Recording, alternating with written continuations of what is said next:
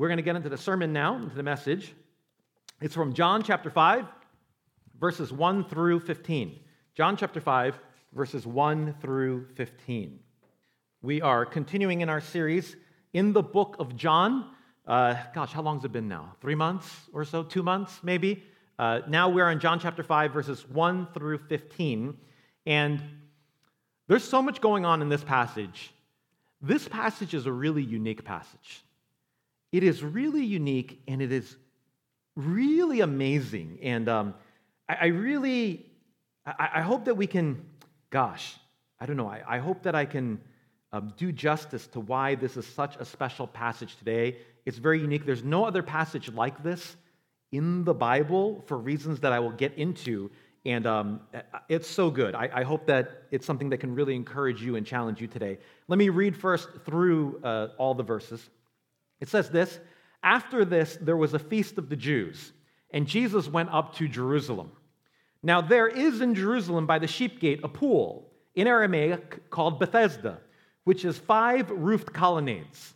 In these lay a multitude of invalids, blind, lame, and paralyzed. One man was there who had been an invalid for 38 years.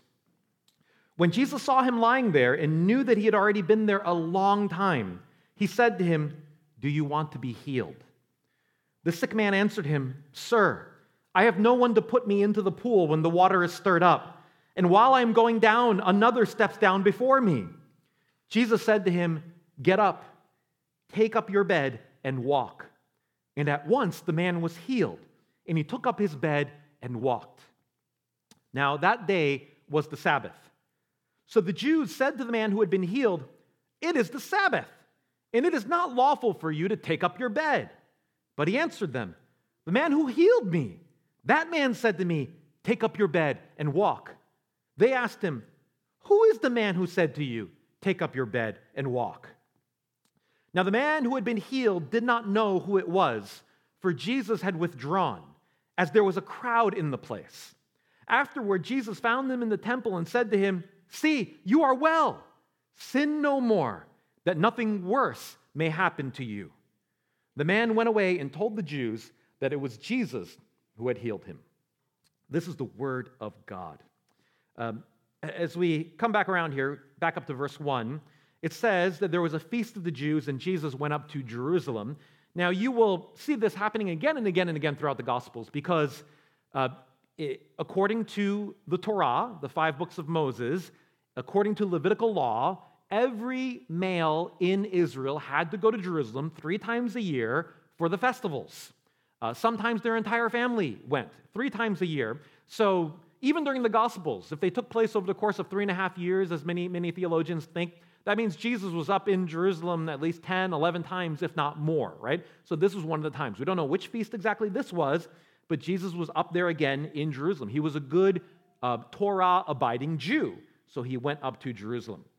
Now, there is in Jerusalem, it says, uh, near the sheep gate, a pool named Bethesda in Aramaic, one of the, the languages that was spoken there. It was called Bethesda, and it had five roofed colonnades and in this place, many invalids, people who are blind, lame, paralyzed, they would hang out under these colonnades, getting protection from the sun, hanging out near these pools. If you go to Jerusalem, I have never been there myself, some of you may have been there, you can find the remains of that area. It's a real place where these pools used to be, where there are these covered colonnades. That's probably a pillar that kind of held up one of these roofs that used to be there. This was a real place there in Jerusalem.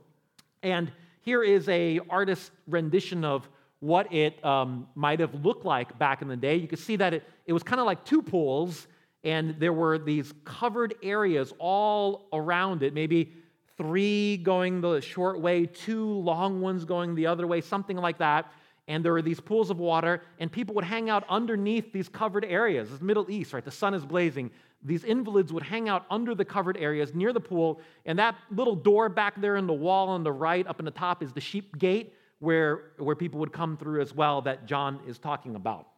So, this was a, a real place there. Now, that's a little bit of background. Another point of background that I want to give is that uh, if you've been reading along very carefully, you may look here and you may say, Oh, Ulysses, Um, you were reading here, verse 1, verse 2, verse 3, and then it jumps to verse 5. Where did verse 4 go? Did you make a mistake? Is that, is that, you know, what happened? Ulysses, are you a heretic? What's going on? Where's verse 4? Um, uh, this, to give a little background here, because so as to, so that you know that I didn't just miss verse 4, um, the, the majority of the best manuscripts, and, and manuscripts are basically the copies of the Bible that we can find. There are thousands of them today. Some entire copies of the New Testament, some like a, a, book of it, some like a quote of it, but there are thousands and thousands and thousands of these manuscripts out there. And through a process called text criticism, which you're learning, if you're in a community group, you're learning about this right now, actually. And, and this week's chapter is on, on this. So this is a great, this timing is amazing. But through this process of comparing all of these thousands of copies, um, we have a tremendous, tremendously high level of confidence in knowing what the original said. It's like a form of reverse engineering, okay? And the best, most reliable copies of the New Testament of John, of chapter 5, don't have verse 4 in it. It's not in there. It's in it in the King James Version, but I think there's a high degree of consensus now that it shouldn't be in there, that it's not a part of the original Gospel of John. This is what it actually said. If you look up a King James Version, you can see it.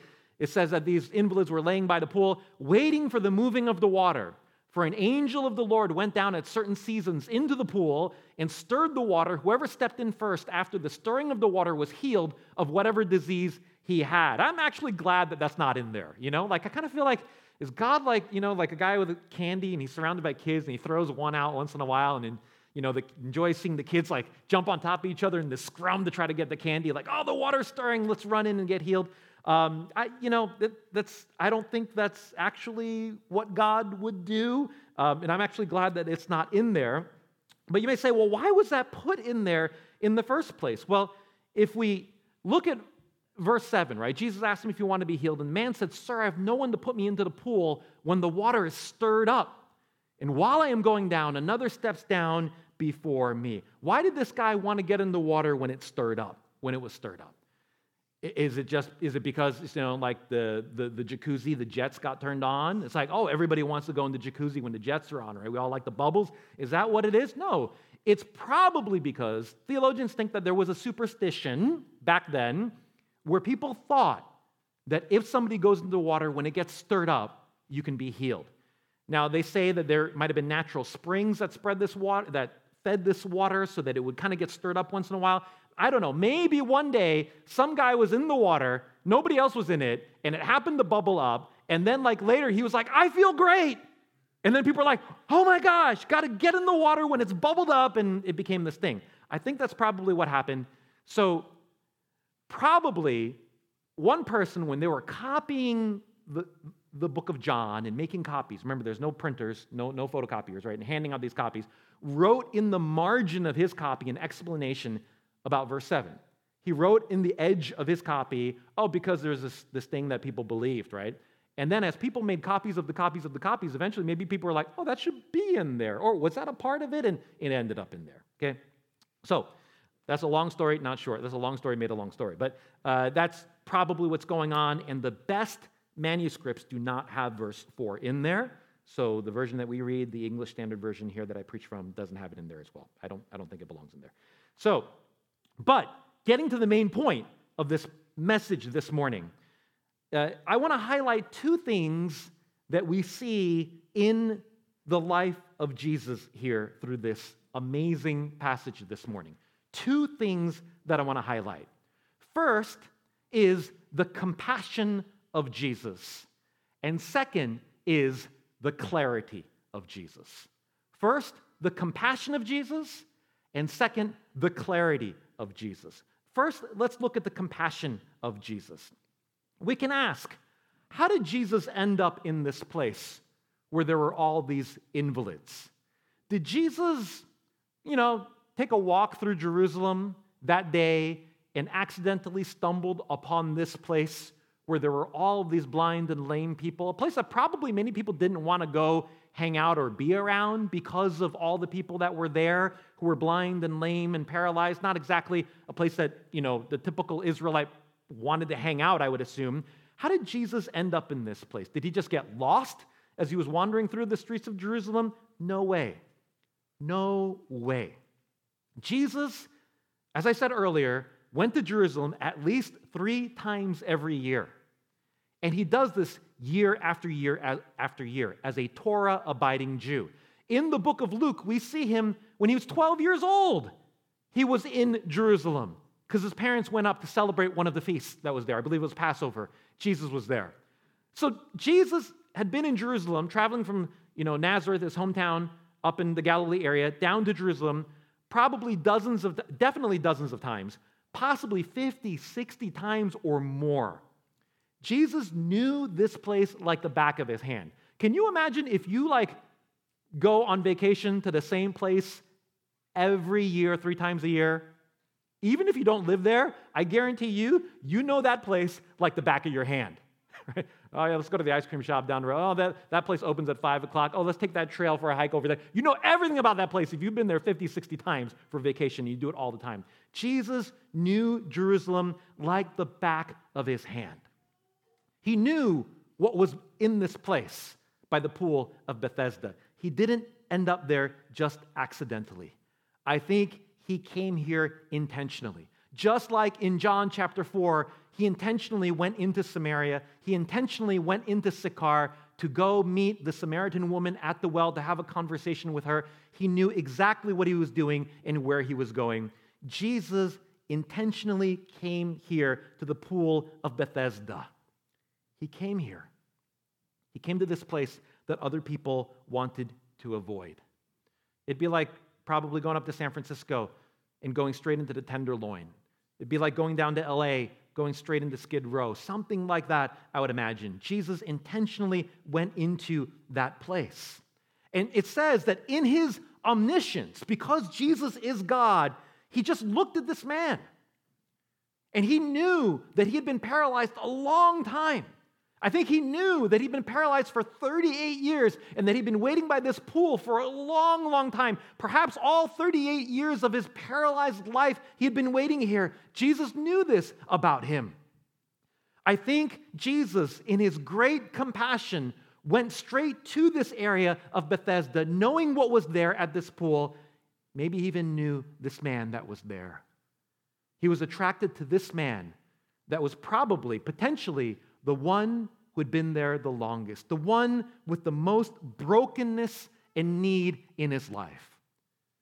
If we were to look at it as concentric circles, Jesus went into Jerusalem, then he went into the place of brokenness by the pool of Bethesda, then he singled out this man who may have been the most broken of them all and had been there the longest of them all. And he went up to him out of his compassion, and he said to him, Do you want to be healed? We are seeing the compassion of Jesus on display. Now, if I think that there are a lot of messages out there on this passage that tend to psychologize this question of Jesus. I've heard messages where they will say, you know, why did Jesus ask this man this question? Do you want to be healed? Isn't it, isn't it obvious that he, he wants to be healed? I mean, he's not there just sunbathing, right? He's there because he's paralyzed, because he, he's there, he's hoping this water will heal him. Why is Jesus asking him, Do you want to be healed? And they say, Well, it's because Jesus wants to see, does this man have any faith to be healed? Is there any faith left in this man? To be healed because, because we need to have faith. And, and the message goes along the lines of something like, hey, you need to have faith. Do you believe that God can change your life? Do you believe that God can change your situation? You got to go to God, have faith. And the message often goes like this. And, and, I, and I think it's, it's very good intentions, but I think that's over psychologized. Because if we really think about this, this man had no idea who Jesus was. He had no idea who he was. There, there was, he couldn't have had faith in Jesus. There's no way. Jesus was just some stranger walking through who asked him, hey, Do you want to be healed? Do you want to be well? He had no idea who Jesus was. He could not have approached Jesus with any faith. And when you look at his answer, there's no faith in his answer. His answer is just, bro, I'm here by the pool for a reason. Of course, I want to get well. of course, I want to get well. I want to be healed. That's why I'm here. And we can see by his answer what he's saying is, Sir, I have nobody to help me in the water when it gets bubbled up. In other words, he's saying, Could you help me? Could you help lift me up and carry me into the water so I could be first when the water gets stirred up so that I, I could be healed in this water? It has nothing to do with Jesus. You're the Son of God. You can heal me. It was, Sir, you're a stranger. Can you pick me up and put me in this water when the jets get going? This man had no faith, so to speak, of. I don't think there's any faith here. There was no prerequisite of faith. Jesus wasn't looking for faith. Jesus healed this man purely out of compassion. He went to the place of invalids. He found the one that had been there the longest, and out of a heart that was moved, and we see in the Bible Jesus' heart moved again and again with compassion for people and for the sick, and he healed them. He was moved out of compassion for this man, and he healed him. I think it was because his heart was moved. Now, why did this man eh, do what Jesus said? When Jesus said, Get up, take up your bed, and walk, how come this man didn't just say, You cruel, cruel human being? What is this, some kind of sick joke? Get up, take my bed, and walk. I'm laying out here for a reason, friend. Now, you're going to pick me up and put me in the water when it gets stirred up, or what? How come this man didn't just curse out Jesus and be like, What in the world are you saying? Probably, my guess is that because when Jesus said to him, Get up, take up your bed, and walk, that this man sensed something happening in his body. Maybe parts of his body, he felt something, places where he was paralyzed, where he could not feel anything, and he hadn't felt anything for 38 years, sensation began to return. That was undeniable. He felt something going on, and I can imagine him being like, What? Oh, oh my God, what? What? And moving his leg and, and able, and he tries to get up, and he gets up and he picks up his bed and he walks. Jesus heals this man. Let me say it again. I believe Jesus does this out of compassion for this broken human being who had been there by the water for 38 years. Now, bookmark that moment for a moment there the compassion of Jesus. Now, after he heals this man, after we move on in, in, the, in this chapter in John. It says that day was the Sabbath. This man has this interaction with the Jews, and the Jews are like, hey, you can't carry your bed around. It's a Sabbath. You can't do any work on the Sabbath. And, and this man says, This guy told me, the guy who healed me told me to take up my bed. Now, I'm not going to get into the Sabbath today. There's just too much going on here. That's going to be a whole nother message. Next week, we'll be looking at the Sabbath and we'll be kind of flowing into the later, next part of John chapter 5 but we will examine that next week. But this man has this interaction with the religious leaders. They are annoyed and pissed that he's holding his bed, and he tells them that I was healed. The man who healed me told me to take my bed and walk. Now, after this, things get really, really fascinating here. It says very clearly here, verse 13, he didn't know who healed him. He didn't know it was Jesus. Now, it says Jesus withdrew. Why? because there was a crowd in the place. Jesus, I'm assuming, did not want to cause some type of tumult or commotion in that place. That guy jumping up, going, Oh my gosh, I'm healed. And people are like, What? What? And, and mobbing Jesus, people going crazy or something or another. Uh, for, for whatever reason, in the providence, in the plan of God, it was not the time for that. Jesus heals him.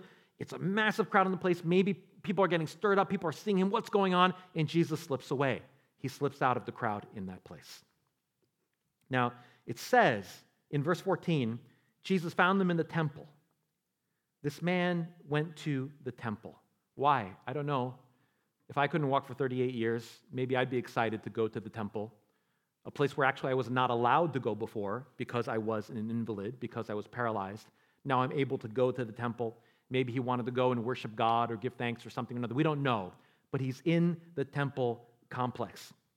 Now, Jesus says to him, See, you are well. Sin no more, that nothing worse may happen to you. Now, I gotta, I gotta pause here and take a moment to talk about this for a little bit here before we move on. Because, Jesus, are you saying that this man's sickness, his invalidity, if that's, the, if that's a word, his being an invalid was because of sin? It certainly seems like it here in this case. Let me emphasize and make sure that we understand that sickness is not always the result of sin. It certainly is not. That if you are if you are, are disabled or handicapped, or if you get sick, or if you develop cancer or something like that, it is not necessarily because of sin. Later on in John chapter 9, they saw a man blind from birth. His disciples were thinking along this worldview and said, Rabbi, who sinned, this man or his parents, that he was born blind? Jesus answered, It was not that this man sinned or his parents, but that the works of God might be displayed in him. What Jesus is saying is, No, it's not because of sin that this man was born blind, but here is an opportunity for the glory of God to be revealed as Jesus heals that man. That man's blindness was not the result of sin. Uh, Job's friends, same thing. They had the same mentality. Job, all these terrible things happen to you. It must be because there's sin in your life. And Job says, No, no, no, it's not. It's not. Till the day I die, I will stand by that. I didn't sin. And what happens in Job 42? God rebukes Job's friends and says, They've been speaking wrongly about me. They were wrong. It wasn't because Job sinned. They were wrong. Job, you got to pray for them. Pray for them. It wasn't. It was because there was a cosmic battle. There was this cosmic showing, showdown going on between the devil and God, and the devil was tormenting Job. All of these things were not because of sin. Now, sickness can be because of sin. It is possible. In 1 Corinthians, we went over this book earlier. People were getting sick and even dying because they were approaching communion in a way that was blasphemous, in a way that was breaking the heart of God. People were actually getting sick and dying because of that. That certainly makes me want to think about how I approach communion. In Job, eh, excuse me, in James chapter 5, it seems like there in this case that the elders pray for those who are sick.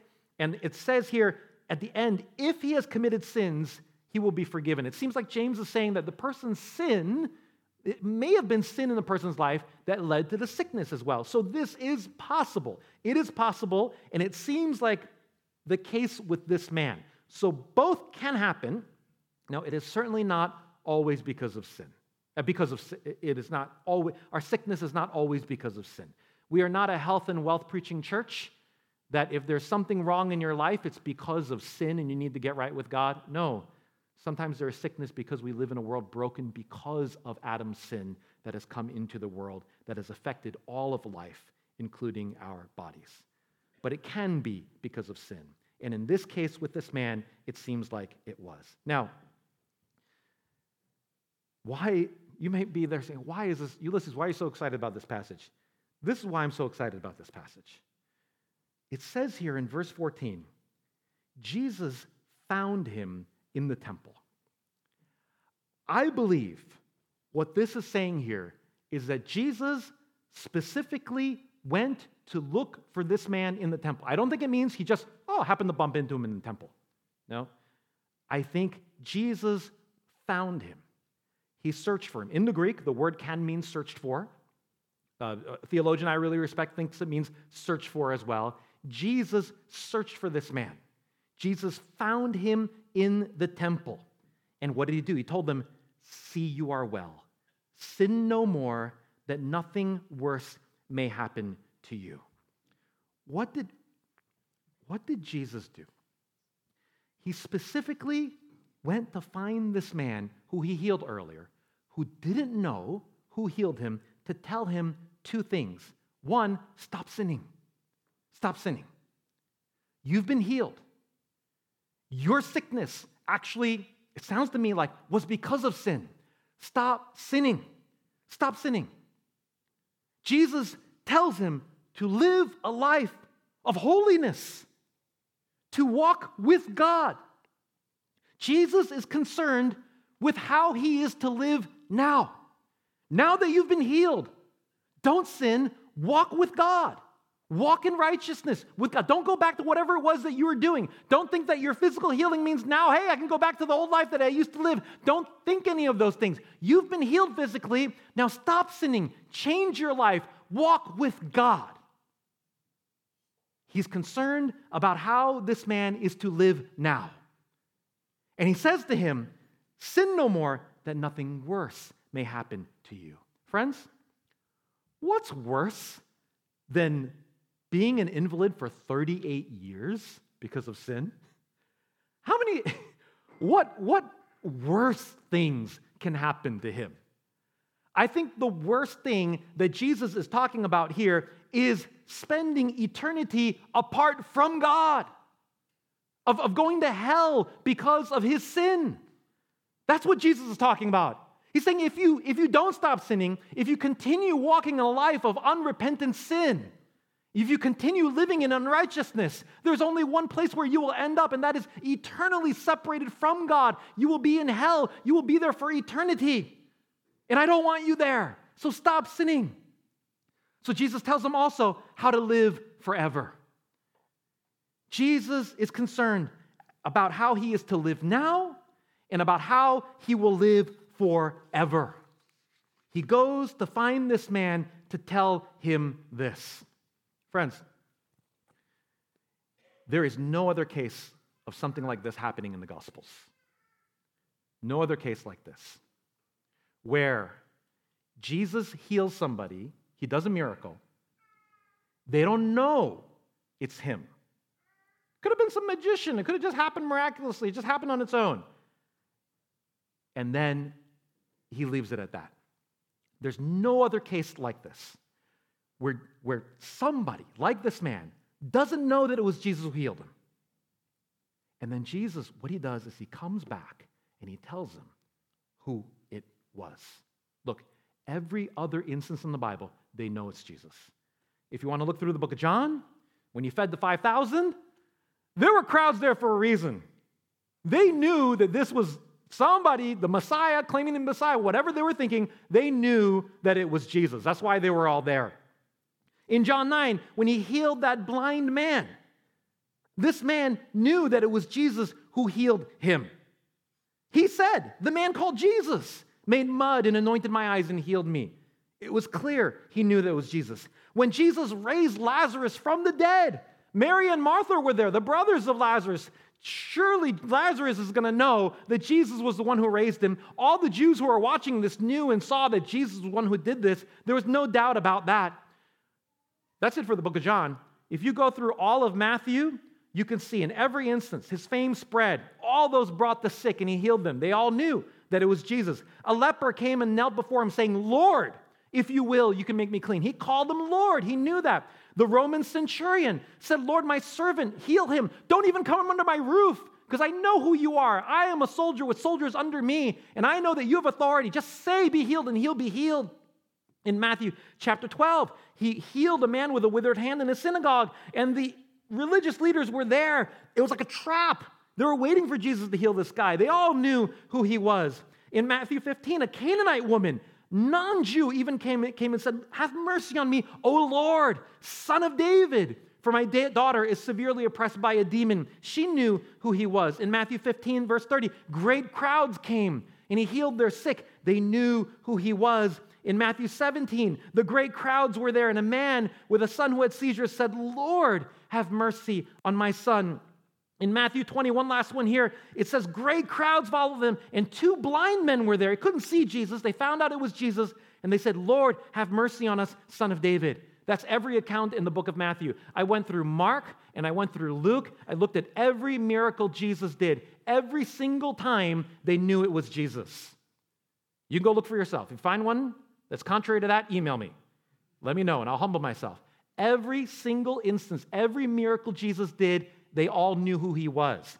This is the one instance in the Gospels where the guy who got healed didn't know it was Jesus. So, what does Jesus do? He comes back, he finds him. He, he is saying, I believe through this passage, this guy needs to know it was me. He needs to know it was me. He needs to know it wasn't just like I walked by and I, bam, be healed. And he's there like, what's happening? Oh my gosh, some water splashed on me, and I think the water healed me. I think, uh, or, or some dude came and he was a magician and he healed me. No, Jesus wanted this man to know that it was him. Jesus was intent on bringing clarity to this man's life, to know that it was him who healed him. And don't you think that this is just a physical healing? You go on living how you want to live. I healed you for a purpose. I healed you so that you could stop sinning, so that you could live in the right way now. And I healed you so that you could live forever. That is why I healed you. Make no doubt about it. I got to find this man. I got to make sure he knows. He didn't get to tell him because the crowds were there, because it would have become a tumult, because it become a commotion over there. He slipped away and he said, I need to find that man later. Brothers and sisters, friends, Jesus doesn't do drive by healings. He doesn't.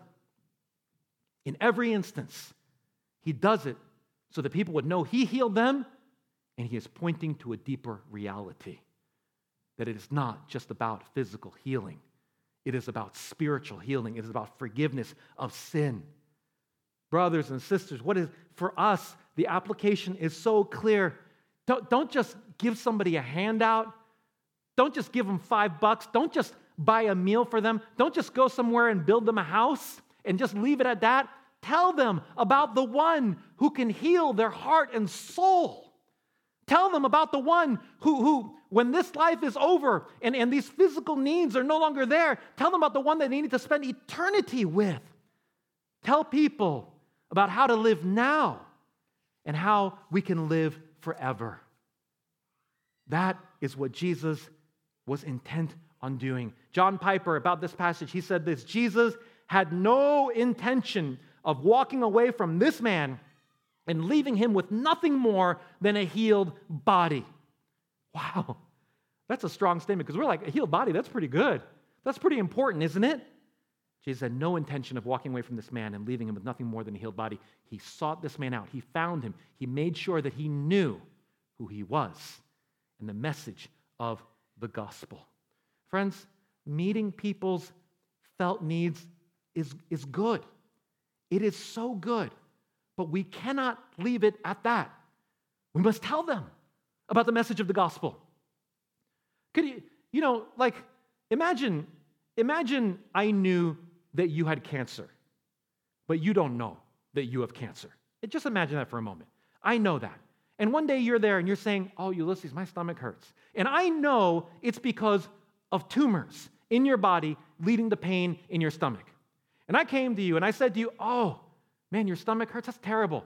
Let me care for your physical needs. Here's, here's my La-Z-Boy uh, recliner. Please sit down and relax. Kick your feet up. Can I get you a warm cup of tea? That will help soothe your stomach. Can I give you some Tylenol?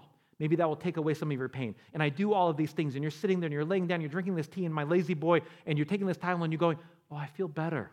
Thank you so much, Ulysses. But then I don't tell you that you have cancer. Is that loving? Is that right? I think, I think every one of us would say, No, absolutely not. That I don't tell you that you have a disease that will lead to your death, that I don't tell you that there is a, a treatment out there that, that you can, with radiation or chemotherapy or certain medications and stuff, you can be healed, you could be better, that you could still be here for, for your spouse and for your kids. And that if I don't tell you those things, that I come and I meet your physical needs in different ways, but I don't tell you that you have a disease that's to kill you if you don't do something about it, is that good or loving? I would think not. Friends, it, it is so good to care for people's needs, to go and, and to, to feed the hungry, to go and to, to build a house for somebody who doesn't have a house, to, to go and do medical work and care for people's medical needs, to, to, if you're a dentist, to go and clean people's teeth, to do all those things.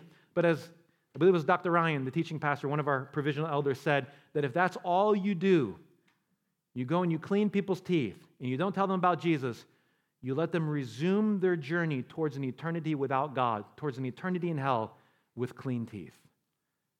And that is simply not enough, brothers and sisters. That's not what Jesus did. Does this mean that every single time you go do something good for somebody, you say, hey, I want you to know that's from Jesus? And no, don't, don't be awkward about it. You don't need to wear a t shirt that says, hey, by the way, Jesus says hello, right? You don't, you don't need to go do something like that. Is that what I'm saying? No, no, I'm not saying don't be awkward, don't be weird. Love people, show love, show compassion.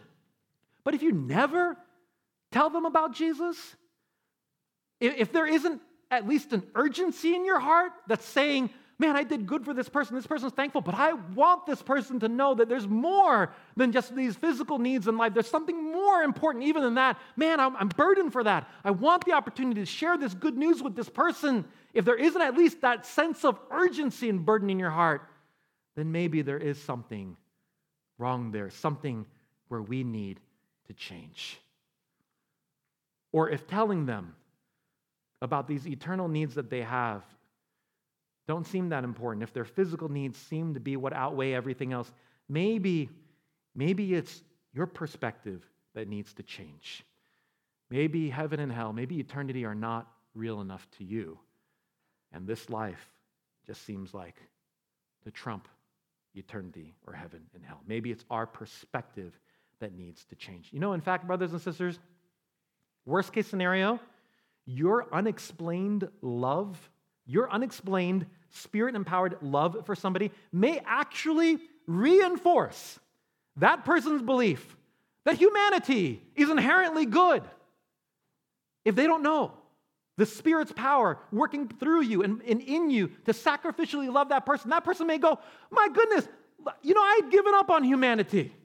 But look, this you, you give me reason to believe human beings aren't all that bad. What is all this talk out there about sin and humanity needs a savior? Look at you.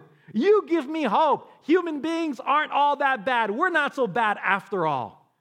Worst case scenario, we can actually reinforce this person's belief that humanity doesn't need God. We're not all that bad.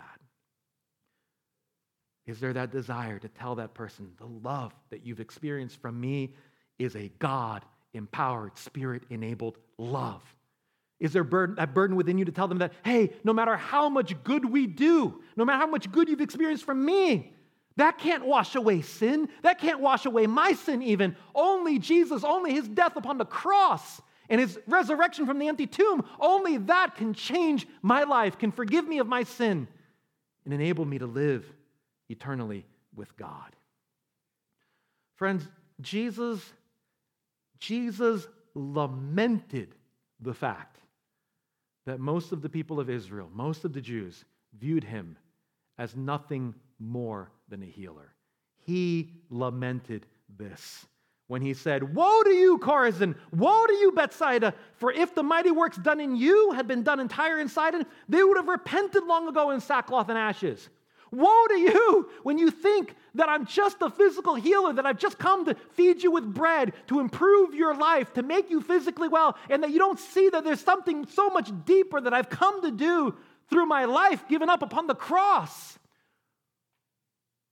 He lamented the fact that they saw only these physical deeds that they had done for him, that they crowded around him because they wanted more food and more physical healing. He lamented that they didn't see him for more than that.